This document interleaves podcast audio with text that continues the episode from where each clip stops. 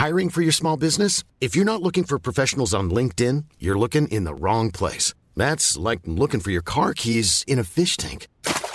LinkedIn helps you hire professionals you can't find anywhere else, even those who aren't actively searching for a new job but might be open to the perfect role. In a given month, over 70% of LinkedIn users don't even visit other leading job sites. So start looking in the right place. With LinkedIn, you can hire professionals like a professional. Post your free job on linkedin.com slash people today.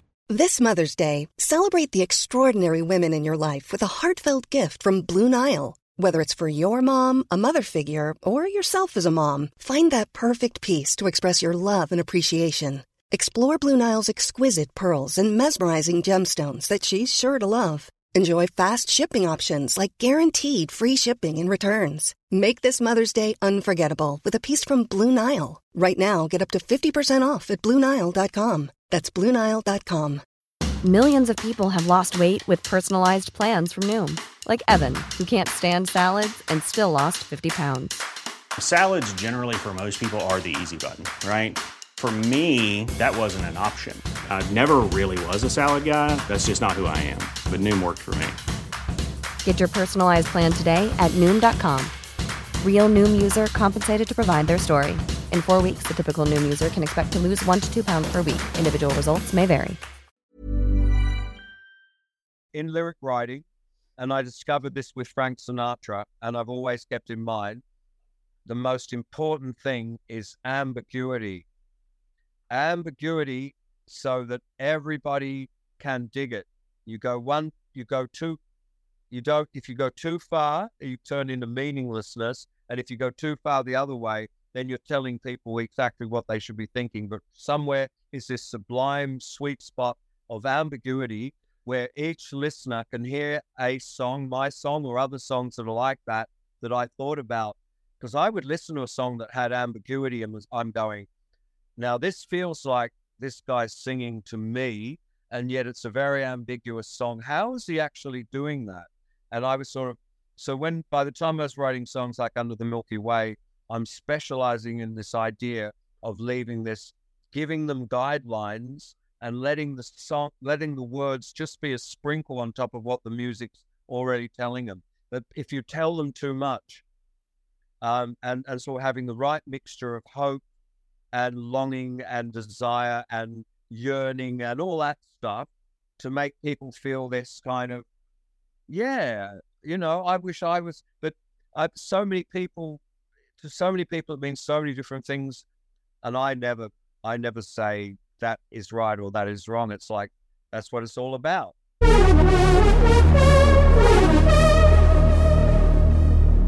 Well, Steve Kilbey, first of all, thank you so much for for joining me. Uh, I I want to first talk about how prolific you are um, as a songwriter, because in a, in a sense, you've got like a Zappa esque body of work in your you know sort of over forty year history. Can you give me some idea about how prolific you have been and how that continues? Um, I've always been very prolific. Um, I got more prolific when um, recording, when I learned in 1977, uh, there was a revolution in technology when TEAC invented the first home four track tape recorder, which meant musicians like me, instead of having to go in the studio and deal with all the argy bargy that and all the sort of blinding you with science that the guys in the white coats with the great big machine that you weren't allowed to even suddenly you had it at home. And when I got one of those, I just was obsessed by it, and I just wrote song after song after song. And then when I had some set some success, I even wrote more songs. I was like, it was sort of like my, you know, I'd write a, I'd write a song. One night, Grant McLennan from the Go Betweens and I walked around the house with a pair of twelve string guitars, and we wrote. I'd say we wrote like 15 really good songs in one night, just one after the other we were laughing at how they were just coming down the, the line to us. You know what I mean? What's that? Sorry, Steve. Sometimes creativity is that. I mean, I'm a I'm a screenwriter today, and and when you're in that, you know, when you're in that phase, when you're in that, I forgot what they call it, but when you're in that that moment, you just uh, uh, continue. But I want to start about because all these interviews that I do talk at first about um, childhood and the early childhood of the artist. So, can you first of all tell me what music your parents listened to, what you were brought up around? All right.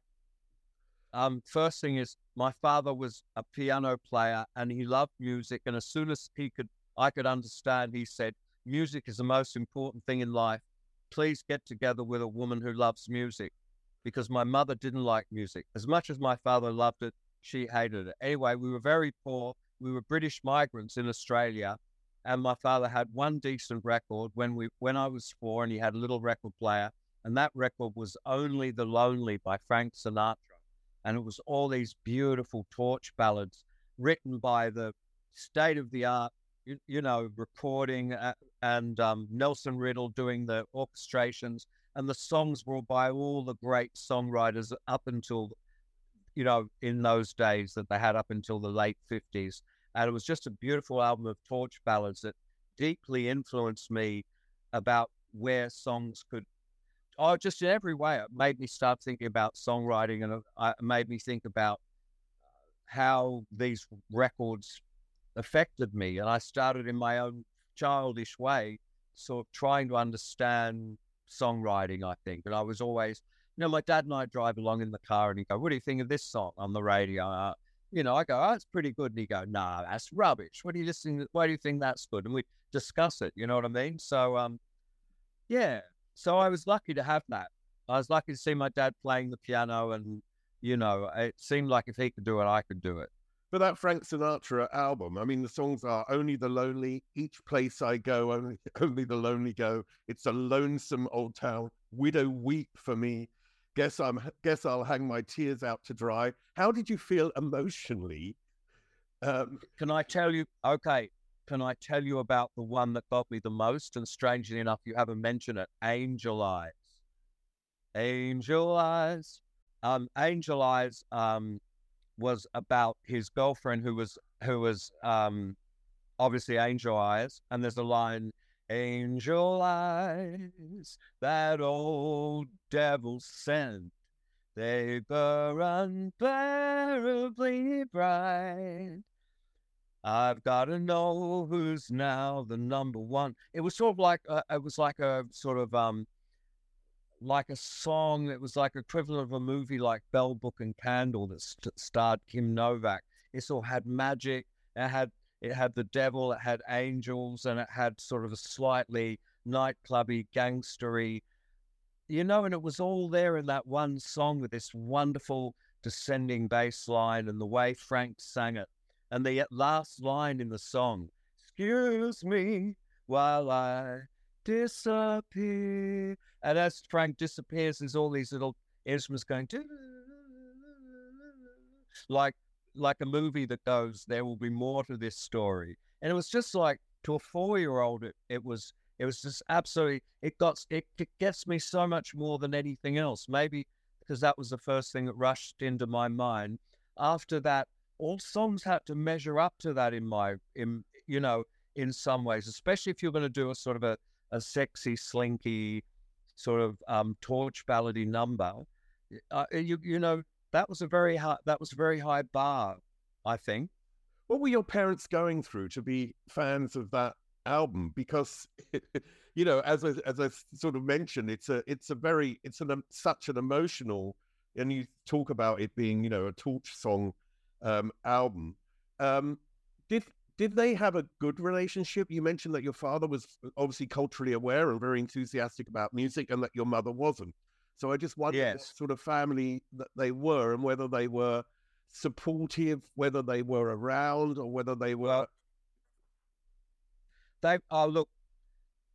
First of all, there's one thing I've got to share. Um, uh, my brother unearthed some film of them right just before they got married, and my dad's sitting at a drum kit He's got a rolled up white shirt. It's in a backyard in London. He's got a rolled up shirt. He's got a cigarette hanging out of his mouth. He's playing drums and going like, yeah. He looks like Mick Jones. His hair. He's sort of like, yeah, what? So yeah, I'm playing fucking drums, right? And then the camera pans to my mother, who's standing there like, like neurotically bored and sullen and like so unimpressed with the drums, the party, the cigarette, the whole thing. She's like completely like, fuck this is boring. My mother was like, Oh, that's nice, son. That's nice, you know. Hey mum, I just bought a PA and a bloody bass guitar and a whole lot cost five thousand dollars. That's nice. What do you want with your egg and chips tonight? You know, that's that would be her attitude. How did you feel about being uprooted as a child and going to Australia? I was only three. Oh, so you didn't really, you didn't really, you weren't that aware. But when I you went, just- when you went to Australia and arrived, you must have been an an, an outsider probably in the in the first years, purely for the fact that you were English going to Australia and you become the outsider, or not? How, no, no. You know what? At at the first school I went to, I'd say, I'd say at least a third of the kids there were English. It was like, and you just hung, you, I just hung, I just hung around with English kids in the playground, um, and and Australians. It wasn't such a, it wasn't. Uh, there was a little bit. To be an English adult was definitely an advantage and to be an English kid was definitely a slight, a tiny, slight disadvantage in this ridiculous microcosm of a high school in Wollongong, eh, of a infant school in Wollongong in 1959. But still, there, still there was a sort of a, a drive towards being Aussie. I mean, I'd, Um, I'd- I'd like to talk about Drive because Drive. I mean, if I look at if I look at my life, my father was an emotionally absent father, so he wasn't, you know, like your father, who was culturally aware and also believed in the value um, of culture. So, and I didn't really feel like I had a father in my life. And my mother told me once he died, and they'd been separated for years, that he didn't want a third child. And so he actually didn't really have a lot of contact with me when I was young. And one of the reasons I came up with that, I got this drive to be on MTV and to be a TV presenter was because I didn't have the love for my father. So I looked for it elsewhere, a sort of compensation, the classic artist um, compensation in a way. And I know that, okay, maybe the roles are a little bit reversed. Your father is very supportive, your father is helping you, uh, you know, particularly at the early start of your career, and also culturally uh, supporting you. And your mother sounds a bit more distant. Have you ever looked at where your drive may have come from, or do you purely think it's because of the support of your father? Um, you know what? I think my mother's distance might have affected me in my relationship with women, and that and that it it's very it's interesting. I've never thought about this before. One of the reasons in my day, I'm sorry to say this, but one of the reasons you got into it was to meet women. To put it mildly, it was sort of one of the for a red-blooded you know, English speaking male in a rock band, one of the great things was to meet women. If you know, it, not that's just how it was. And you know, um, so I reckon, but I don't think my mother affected my ambition. I think, I think more um, a few unkind words and a few uh, just sort of seeing other seeing bands play and seeing walking around and and then hearing how kids would talk about the music that they loved at school. Um, I was very influenced by other kids' opinion. I would spend hours. You go in a record shop and I meet a kid from another school in Canberra and he's standing there with a new Pink Floyd record and he starts telling me all about it. And I'm like all ears. And all the stuff he's saying, I, I'm going, I want someone to talk about me like that. I'm sort of, so I, I, I don't think my, my drive came from my parents though they didn't have any really extraordinary drive. You know, my father could play, but he didn't sort of want particularly care who heard him or not. I, I think it's more sort of um, wanting to feeling like I wasn't very good at anything, so I had to find something to impress them with. That kept me going through bad times or times when I'm lifting a you know, an endless load of equipment up the back steps in some club where they hated me anyway, and people are jeering at me, and I don't getting paid and all of that.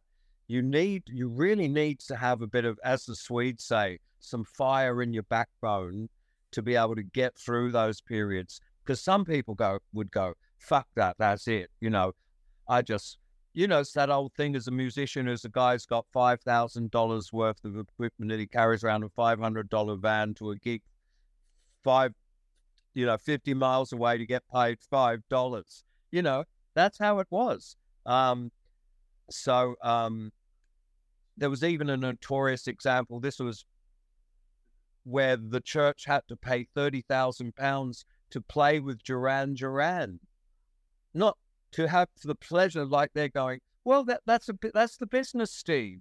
Duran Duran go. We will put you in front of like fifty thousand or hundred thousand kids on this tour, and you want to do that kind of advertising, you can pay for it. So you know, our record company paid thirty thousand pounds for us to do this English tour, but I couldn't. I wasn't up to it. I um after eight gigs, I went. This is no point in this, and the record company go, no, we paid all this money. Carrera it was. I sat down with Jean Claude Carrera, whatever his name name is, and um, he said, "You've got to do this." And I went, "No, I, it's no point. They'd hate us. They don't. They, no one could steal Duran Duran's audience. It was impossible. It was like they wanted Duran Duran, and you were the thing standing between them and Duran Duran. And they thought if they could get rid of you quicker, Duran Duran would come on sooner. They didn't.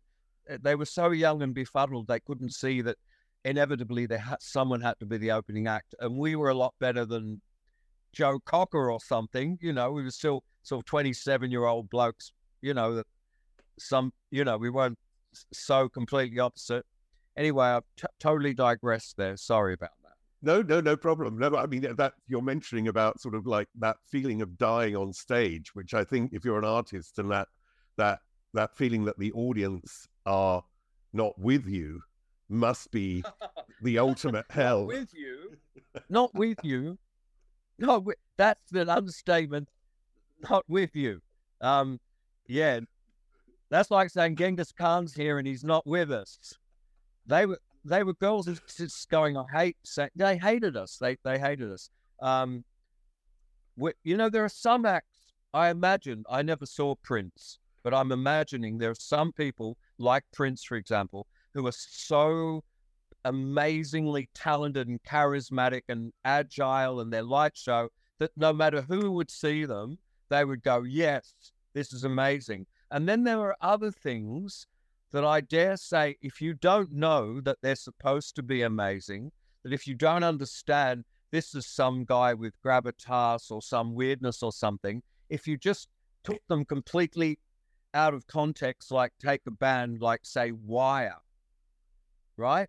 And you put them on before Duran Duran, it's not going to ha- go down. It doesn't matter. It, it, it doesn't matter how you know, you could put Bob Dylan on before Duran Duran. It wouldn't have mattered who you put on.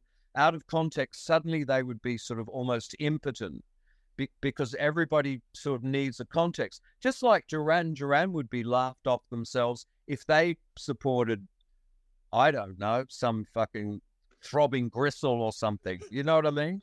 Like everybody's every there's always the sort of a, these two points, and if you're if you're out of context, and, and the church were very much a contextual band. You had to have read our reviews. You had to understand. You had to buy into this trip to dig it. You had to buy into this trip. It wasn't, it was very subjective. It wasn't objective. So quite often we, and we still do, we seem to be suddenly, you walk on stage and you go, oh my God, this, they're not going to, they, they're not to like this at all. The influences that you had as a teenager are very similar to mine because we're not that far apart in age. Um, and I've I've seen interviews where you mentioned Bowie and uh, Bolan. What did Bowie mean to you back then? I can't talk about one without talking about the other because Bolan was John the Baptist to Bowie's Jesus Christ. Bolan, you had to have Bolan. He Bolan had to soften you up and open it up. And without Bolan, Bo- Bowie couldn't have. Bowie Bowie didn't steal any words or any devices from Bolan, but he stole. He didn't steal. He understood this idea. Bolan showed him, look what you can do with this. It, it's not like he stole his chords or uh, his singing or anything, but but but Bolan had to be there first. I loved, I had loved lots of other bands. I loved lots of other musicians before these guys came along. But when Marc Bolan came along, I was 16. And for the first time in my life, I idolized someone. And then a year or two later, sadly and reluctantly, I realized David had usurped Marc in my affections. Along with a friend, there was a friend of mine, this guy I met in the record shop. We both realized we loved T Rex. He'd already gotten into David Bowie, and he and I were like just ringing up each other for hours, going, "Oh, have you seen Marc's?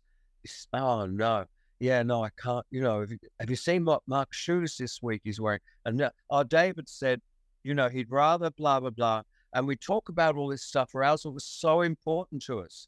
And one day we had to sadly admit to each other, Marc had released this album. Um, well, he'd released uh, Tanx, and we both realized he had lost, he'd lost his magic touch.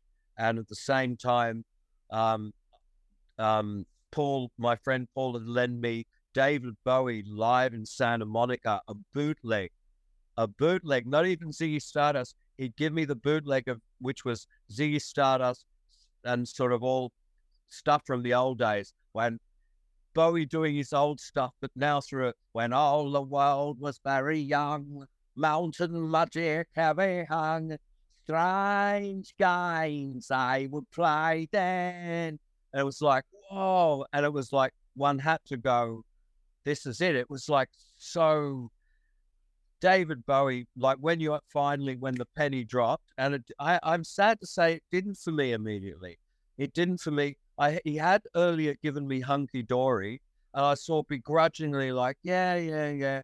But when it was when it turned into Ziggy Stardust, I don't know how anyone could have resisted that. It was like, it was the absolute best on every level. The best songs, the best playing, the best looking guys, the best words and lyrics, the best production, the best record covers, everything about it for a while there.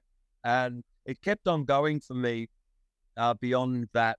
I, I sort of became a really big fan of Bowie and sort of considered myself quite a sort of an ex and Bolan too. I would consider myself quite an expert considering the number of books I've read about them, the number of fucking times I've listened to their records.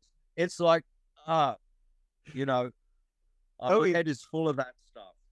Bowie for me represented um, also a place where I wanted to be. I mean, obviously, this is very different because I'm a gay man. And when I, for me, Bowie represented a world I could be comfortable in, not just because he'd sort of said that he was bisexual, but it was more about the audience of Bowie and everyone that was into it was much more um, the sort of outsiders of society. Do you know what I mean? It was very much uh, the the people totally. that I liked, and so totally that was for you as well. Then, in a in a way, it was a, it was a oh, I was mincing around. My mother would come home and go, Stephen, you've been in my makeup again. I told you, don't put the pond screen there. And and then she, my mother helped. When I was nineteen, I dyed my hair bright red. My mother helped me do it. My father came home, sat down at the table, and he had like cognitive dissonance. He looked at it. He looked at my hair, and his he, the, his eyes refused to tell his brain what was going. He looked at it and went, "What's for dinner, darling?" And he just couldn't dig it. No, I was, I was like, um, I embraced every bit of it. The whole thing was a total package. It was a world it, it was a it was a world, it was a sound, it was a feeling, it was the other people who if you met someone who was into it, you know, like I'm walking around Canberra in 1973 in Australia with my hair dyed bright red. I attracted, you know, people people got the message, oh, you like David Bowie? And I remember my proudest moment one time was driving home from work with my bright red hair. And um, these guys drove past, and one of them held up a picture of pinups and went, it's you, it's you, it's you. And I was like, fuck, I've made it. I've made it. well, I'll tell you my story about having a Bowie Ziggy Stardust haircut. I was at school at the time and I used to get the bus into school. And at the next village, another group of kids from another school would get on. And at the weekend, I'd had my uh, Ziggy Stardust, and I had sort of orange hued hair. In any case, so I had my Ziggy Stardust haircut, and I was extremely proud. And as we sort of the bus drove into the bus stop, all these kids were looking at me, shouting like, "Oh, look at him! Look at him!" And then one shout shouted out, "It's Linda McCartney." and I was mortified, absolutely mortified. That's hilarious. I just want to you you mentioned Bowie and the sound, and what's interesting, um, you know, I'm going to talk obviously about your own music uh, later, apart from the church, but in terms of the church, there is a very particular sound. And you got your first guitar. I think you were something around the age of 16 when you got your first guitar. Who helped you learn the guitar? Was it self taught? And, and how did that develop into a sound for the church, which would come obviously a lot later? Um, well, I, I got a bass guitar and I just fooled around with it. Um, and sort of figured it out. And I, I, because my dad was kind enough to buy me an amp, I was very attractive to boys who were out there who had electric guitars but didn't have amps. And my amp you could plug into as well, so I could play bass through my amp, and two other kids could plug, or three other kids sometimes could plug electric guitars in and strum along on the amp. And so um, we kind of figured it all out then.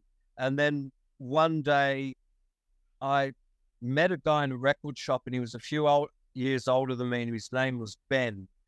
And he said, I hear you're playing bass guitar. And I, I said, Yeah. And he said, I'll come round and give you a one hour lesson for $5. I'll teach you everything you need to know. I said, You're on. And Ben came round and by God, he taught me major scales, minor scales, slurring, sliding, harmonics. He taught me, he gave me the nutshell of playing the bass guitar in one hour, took his $5, and I never saw him again. And I still stand on stage and I'll play something and go, oh, Ben would have liked that. You know, it's a scale. So, so that was really it. Um, I, then when I got the four track, the domestic four track, I developed a sound. However, it would be really remiss of me to say that the sound was all completely my own, although the songs were. I I was aided and abetted by um, our first drummer was a real dud. He was a bully from my school. I never should have had him in the band. But our second drummer, from our second drummer, and the first two guitarists, Marty Willson-Piper and Peter Koppes, who played in the church, they were they were very influential in in forming that sound. I can't claim all the credit for that, only for the songs. And some of the and some of my writing was already like that, and some of it we all kind of influenced each other. Um, Peter was Peter was a really good musician right from the word go, and I played with him in earlier bands, and and we were kind of friends, and we played together. Um, Marty, I enjoy, I invited to join the band because he looked so good, and then he he was an okay guitarist, but he rapidly improved, and by the second, third, fourth albums, he was re- he was really sort of turned into himself. So I was very lucky to have those guys. We were just we were we were the sum total of all our influences. You know, everybody loved um, Cockney Rebel and Bebop Deluxe. Everybody liked Bowie. Everybody sort sort of liked Bolan to an extent. Marty and I liked pl- prog rock. Peter liked um, Jimi Hendrix, and like he liked a bit more of that sort of stuff. And our drummer was a really young, kind of speedy, crazy guy, but um, he just loved everything. He just loved playing and it just sort of all all got shaken together with and with my songwriting and sort of came out the way it did. I think it was sort of it, there was no real master plan behind that. I mean, of Skins and Heart was an early um, success, and it defined your sound in many ways, and it's something that you've revisited uh, uh, uh, in an acoustic version yourself. Um, yeah, that what freedom does it give you in terms of doing something like that as an acoustic version to doing to in terms of looking back at what that was as the church? What freedom did it give you Hi, I'm Daniel, founder of Pretty Litter. Cats and cat owners deserve better than any old fashioned litter. That's why I teamed up with scientists and veterinarians to create Pretty Litter. Its innovative crystal formula has superior odor control and weighs up to 80% less than clay litter. Pretty Litter even monitors health by changing colors to help detect early signs of potential illness. It's the world's smartest kitty litter. Go to prettylitter.com and use code ACAST for 20% off your first order and a free cat toy. Terms and conditions apply. See site for details. Burrow is a furniture company known for timeless design and thoughtful construction and free shipping, and that extends to their outdoor collection. Their outdoor furniture is built to withstand the elements, featuring rust-proof stainless steel hardware, weather-ready teak, and quick-dry foam cushions. For Memorial Day, get 15% off your Burrow purchase at burrow.com slash ACAST and up to 25% off outdoor. That's up to 25% off outdoor furniture at burrow.com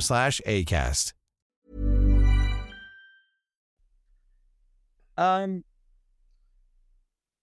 I it it let me it let me um settle some sort of um ideas. I thought some of the record was sort of. First of all, let me say this: I wouldn't have done it except I met a guy who sort of said, "Why don't you do this? I've got a record company. It's one of the things I'm sort of like to do is put out reissues of records or, or records done acoustically. He was really into that idea.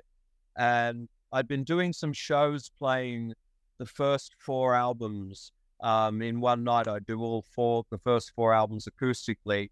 And it was sort of like an interesting, just one of those things old rockers do. You know, it just it's like after a while, that if you be around long enough, you go, wow, I wonder what the acoustic version of my old rock and roll songs would sound like. You know, I can just do it on my own and put it out and probably sell a load of copies and make a load of moolah. You can't you can't ever discount that factor, uh, Steve. I can't. I didn't have a burning need to do that. It was more um, it was more um, expedient to do. When you save on auto insurance for driving safe with USAA Safe Pilot, you'll feel like a big deal, even in a traffic jam. Save up to 30% with USAA Safe Pilot. Restrictions apply.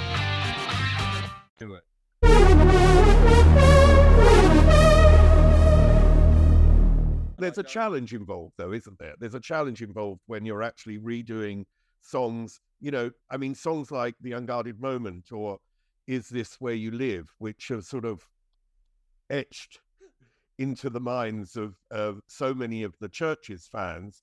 So for you, there is a challenge to do those as an acoustic version, I would have thought. Yeah, yeah.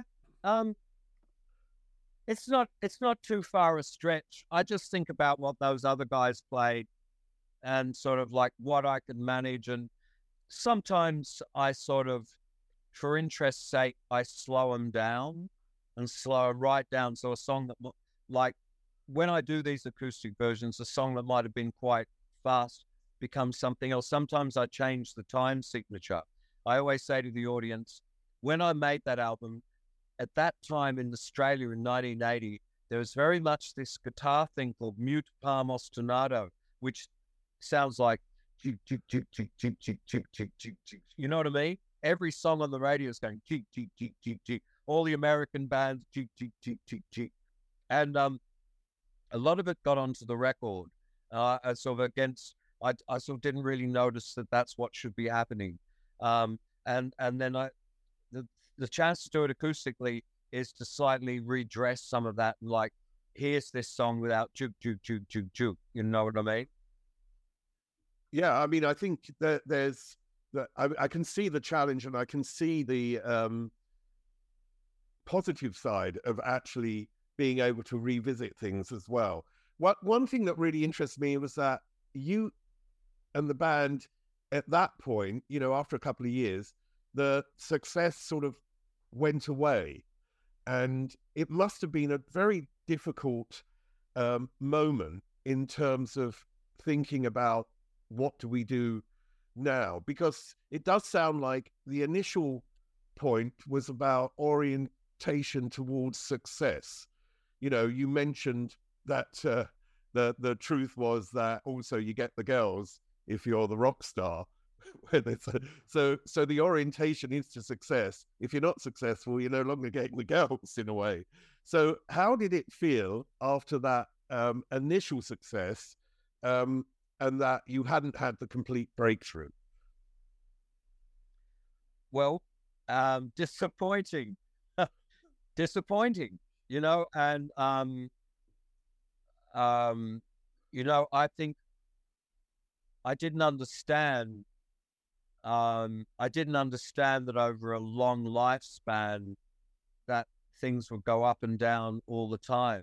I think at the moment the church is sort of in a bit of a dip, and hoping that maybe we sort of get get up onto the top of the wave again. Um, but at that point, it seemed like the end of the world, and people were saying in 1983, 84, they're finished, they're washed up people weren't weren't so many people coming to our concerts. Really, really, people were saying, "Oh, they're old hat, they're washed up."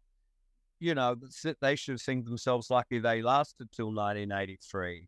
And guys in record company, a guy pulled me into the record company in EMI and showed me a video of Spandau Ballet, and said in his Aussie accent, "Mate, if you don't get like that, you'll be out of a job by this time next year." I'm looking at a guy playing whatever it was in the kill, you know? And I'm going, gee, I, I don't think this is going to be for me. Um, and then, you know, American record companies at the time we got dropped and nobody wanted to sign us up. And then Warner Brothers signed us up and dropped us again. And it was sort of like a, it was, it was, and some, some people in the British press liked us and some thought we were hopeless. And, you know, um, the latest tour we're doing in Australia is called Suffer the Slings and Arrows of Outrageous Fortune. And you've really got to learn to do that. And when it first starts happening, like I was really cool with not being successful. And I was, I would slog away and I wasn't reproaching myself. I'd slog away, I'd slog away.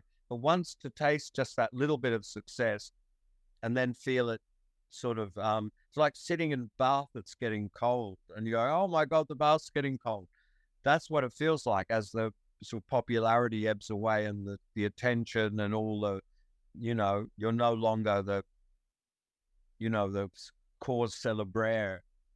I mean, at, at that time, I just wondered the, you know, I talked about this before about the idea of compensation for the artist, but the the the stuff that uh, you've made in the last few years, something like Hall of Counterfeits, is much more introspective it's very deep, and it feels like there is um, more of a, a of a compensation going on in that sort of music. Do you know? As because I'm a what I mentioned at the beginning, I'm a screenwriter, and obviously I write about the themes that have been important in my life, and they do provide a sort of therapeutic journey as well. Um, and your later music seems to be much more uh, deeper and therapeutic, and your your earlier music um, and it's probably to do with uh, youth and and being younger.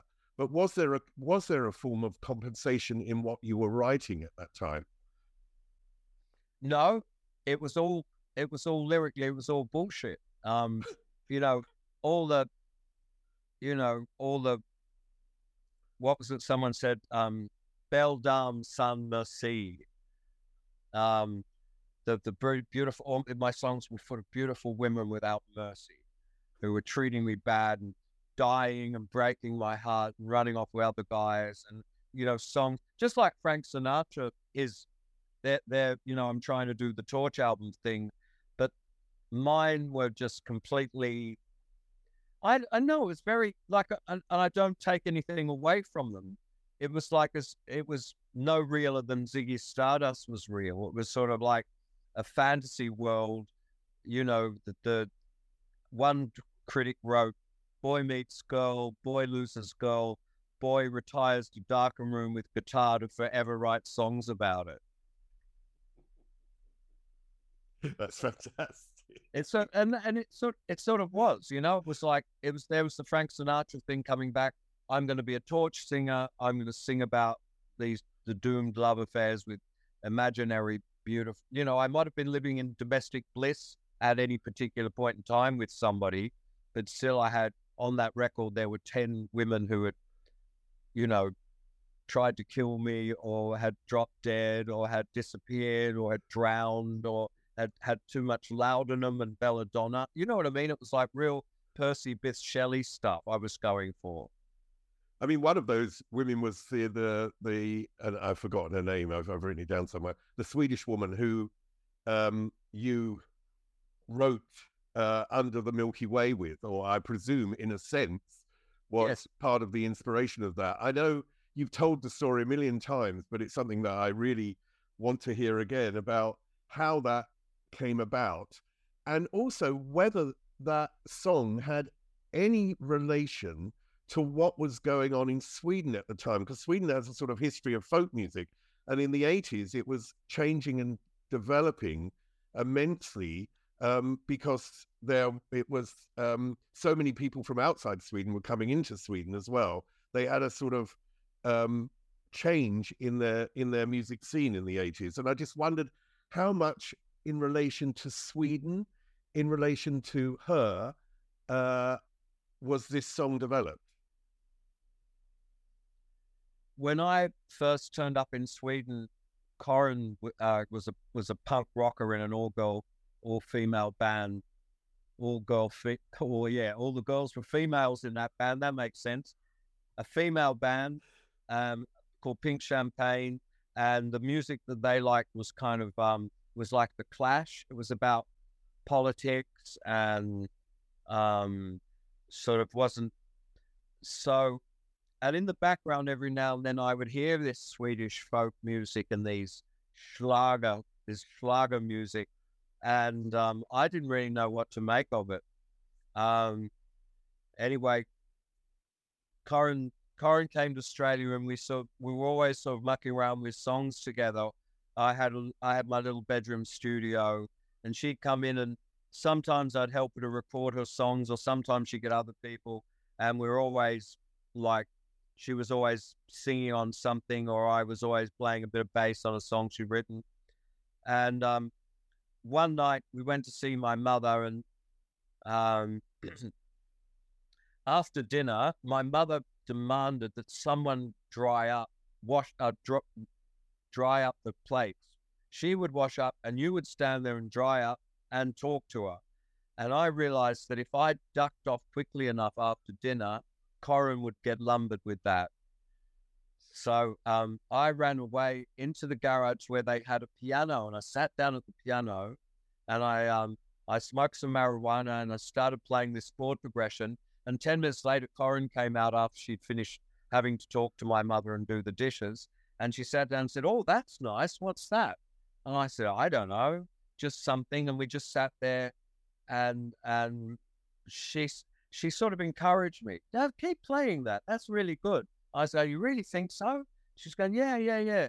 And then we went outside and we just sort of um, made up some words, and that was really the end of it. And then, it, so I sort of wrote it on piano. When I transposed it to an, a guitar and a bass, so instead of it all the bass being part of the piano note going on, when it was actually a bass guitar, it had a whole different feeling. I made a little demo of it and um, nobody really liked it. But our manager, the one brilliant thing our manager ever did, he spotted it on my demo tape with all the other songs, and him and the drummer, who ironically never got to play on it because they used uh, this drummer in America. Um, they insisted we do it when we got to America to make that album. Um, nobody really liked it, not even me. I, I mean, I didn't dislike it, but I didn't think much about it. You know, I thought, oh yeah, I was sort of saying, I'll, I'll, I was deciding because I hadn't been doing very well. I was deciding for once I was going to stop trying to run everything, put myself into other people's hands. These guys in America, what could it hurt? We had three months in America. We were staying in a nice place, swimming pool. Everybody had a car, smoking good weed. I'll just go in the studio. These guys want to do Under the Milky Way. I'll do Under the Milky Way. We tried it at rehearsal. They didn't like it. They sent me in a studio in the middle of this complex. It was called the complex. And in the middle of the complex was a little studio, and there was a guy in there who was like this nerdy guy, and he liked smoking weed. And we sat in there and we put under the Milky Way together on this instrument called a synclavier. And we gave it back to him. The other guys did all their things. the producers decided our drummer wasn't good enough to play. They got in, I think it was Russ Kunkel, who played it on these kind of synthy drum things. Not a real drum kit. And he sat there. I remember watching him, and it was it was something they worked on it for hours, getting this drum beat exactly right. I don't think that would have happened if Richard had played on it. The record, the record was put together. Clive Davis came in. Nobody thought about Under the Milky Way, and Clive Davis heard the record. We didn't play it to him in order. We it wasn't sequenced. That thing. We played him this. We played him this. We played him this. But when we played him Under the Milky Way, he turned around and went, "That's it. That song is a hit." And then from that moment on, everybody's attitude towards it changed. And he said, That's a hit. And then as he walked out of the studio, each of the guys that were with him stopped and shook my hand and said, That's a hit. And then the next guy go, That's a hit. And the next guy, That's a hit. And they all said that on the way out.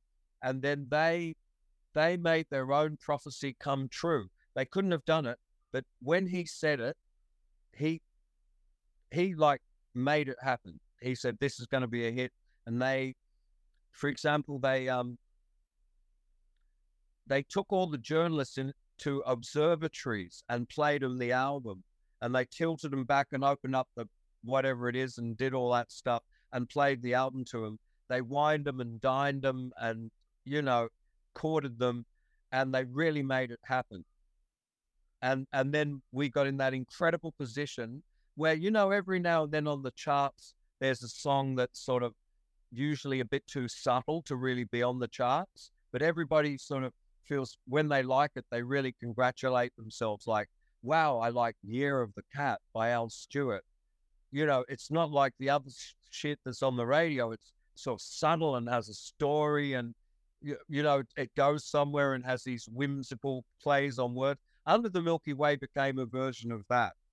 It's sort of like it was a sort of very subtle hit, and you know, people people kind of really liked they people like every now and then for a song to come along that's kind of not your bash them over the head pop song. It's something that's sort of, sort of whimsical or you know. Isn't it also about that we interpret as a listener? I'm talking that we interpret our own emotions and our own yes. lives into yes. a song. And for me, yes. it probably means something completely different to you know the the person next door or whatever. that they're thinking of a completely different. To me, it's an amazingly uh, romantic. I mean, a very sort of like beautiful romantic projection of of what I would like in my life. and and you show. Yeah, and but that song has had a life of its own because of that, hasn't it? Um, and, um okay, this is this is my in lyric writing, and I discovered this with Frank Sinatra, and I've always kept in mind the most important thing is ambiguity. Ambiguity so that everybody can dig it. You go one, you go two, you don't. If you go too far, you turn into meaninglessness, and if you go too far the other way, then you're telling people exactly what they should be thinking. But somewhere is this sublime sweet spot of ambiguity where each listener can hear a song, my song, or other songs that are like that, that I thought about. Because I would listen to a song that had ambiguity and was, I'm going, now this feels like this guy's singing to me, and yet it's a very ambiguous song. How is he actually doing that? And I was sort of, so when by the time I was writing songs like Under the Milky Way, I'm specializing in this idea of leaving this, giving them guidelines and letting the song, letting the words just be a sprinkle on top of what the music's already telling them. But if you tell them too much, um, and and so having the right mixture of hope and longing and desire and yearning and all that stuff to make people feel this kind of, yeah, you know, I wish I was, but I've, so many people, to so many people, it means so many different things, and I never, I never say that is right or that is wrong. It's like that's what it's all about. I also I also think that there's a we as the listening public we connect to artists on a much deeper level, and that deeper level is often uh, whatever their I think this whatever their wounds in their um, childhood or their wounds or their wants in their childhood And obviously, in all music, when you're creative, in any creative process, you are putting part of you thematically into something. It may not be completely expressed in the lyrics, and it may be that you haven't written it, but you're performing it. And because you're the performer, you can bring that part of that song across, which may be even different to the writer. What we connect, how we connect as the audience, is we have our own wounds, and everyone has their own wounds in some way, however small and big they are. And in some way, the wounds are what connects us through the music. Do you think that's uh, a logical theory? I mean, I can give you examples in terms of just a singer like Tina Turner, who said when she was 45, I think, in her biography, that she'd never experienced love in her life, not from a man, not from her parents. Yet her greatest hit was What's Love Got to Do with It, written by Terry Britten. Stevie Wonder, sort of similar um, experience. His father was incredibly violent, and Stevie, when he was a very young boy, witnessed that. And his mother packed the kids in the car, went to Detroit, and the new life started. Stevie Wonder has a child, and he writes, Isn't she lovely, made from love? Possibly because he felt he wasn't made from love from his father. The reason I connected to that song is because I felt exactly that, that my father didn't love me. And I played that song endlessly. So I think there's some sort of deeper connection going on, and I don't know what what to call it in a way, but it is, I think, to do with our own wounds, your wounds, and artist's wounds, where we we connect somehow through the ether, and the music is the trigger for that connection. I I agree.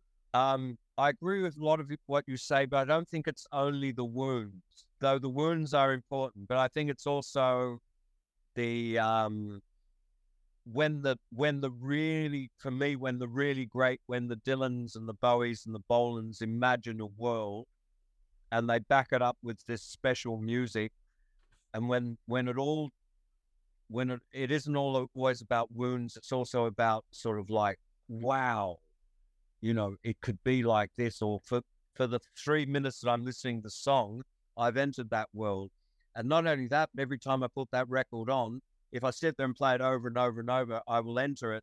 And some of those songs are so good that even 50 years later, I can still put it on and still enter that world.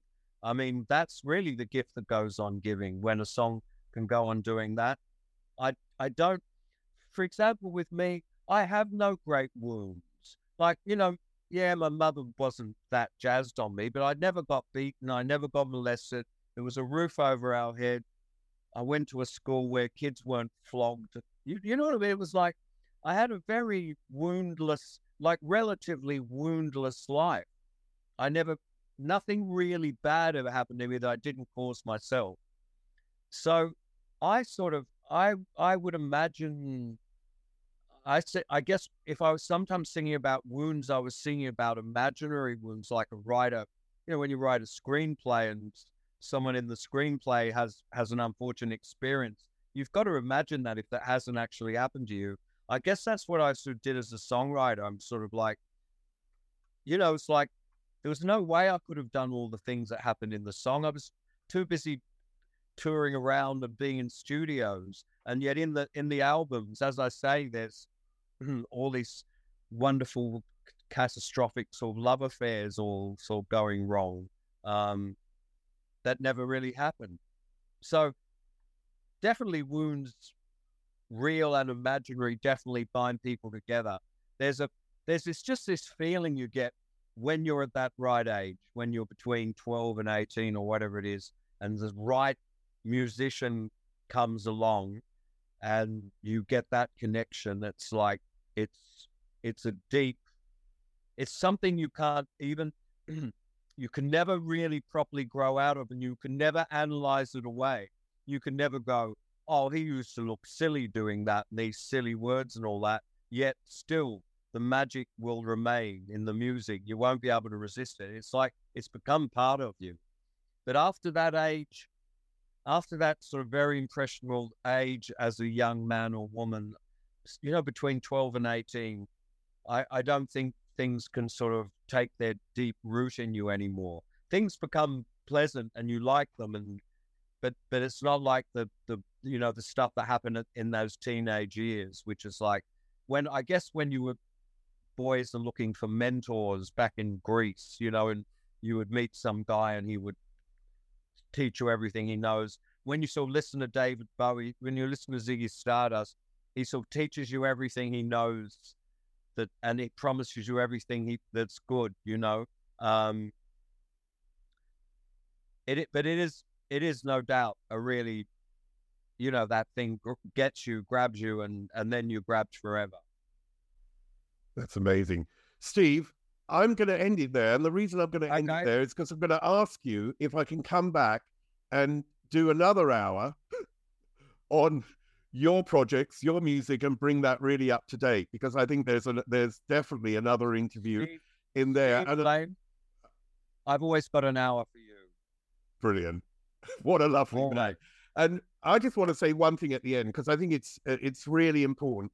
You have made an enormous contribution to popular culture, and I want to thank you for that. So, Steve Kilbey, you, thanks Steve. very much. Thank you. Humbly, thank you very much. I'll speak to you soon, mate. Up there is an interview I recommend. Down there is where you can find all the podcast interviews. And here is where you can connect.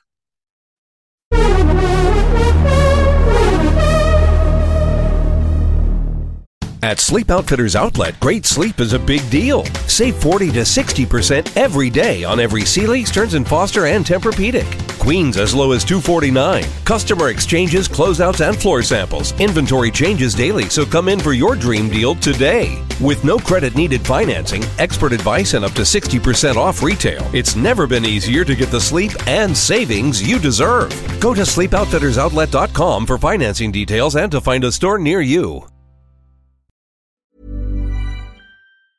Hey, it's Danny Pellegrino from Everything Iconic. Ready to upgrade your style game without blowing your budget? Check out Quince. They've got all the good stuff shirts and polos, activewear, and fine leather goods, all at 50 to 80% less than other high end brands. And the best part? They're all about safe, ethical, and responsible manufacturing. Get that luxury vibe without the luxury price tag. Hit up quince.com slash upgrade for free shipping and 365 day returns on your next order. That's quince.com slash upgrade. Hi, I'm Daniel, founder of Pretty Litter. Cats and cat owners deserve better than any old fashioned litter. That's why I teamed up with scientists and veterinarians to create Pretty Litter. Its innovative crystal formula has superior odor control and weighs up to 80% less than clay litter. Pretty Litter even monitors health by changing colors to help detect early signs of potential illness. It's the world's smartest kitty litter. Go to prettylitter.com and use code ACAST for 20% off your first order and a free cat toy. Terms and conditions apply. See site for details. Hey, it's Paige DeSorbo from Giggly Squad. High quality fashion without the price tag? Say hello to Quince. I'm snagging high end essentials like cozy cashmere sweaters, sleek leather jackets, fine jewelry, and so much more. With Quince being 50 to 80% less than similar brands. And they partner with factories that prioritize safe, ethical, and responsible manufacturing. I love that. Luxury quality within reach. Go to quince.com slash style to get free shipping and 365 day returns on your next order. Quince.com slash style.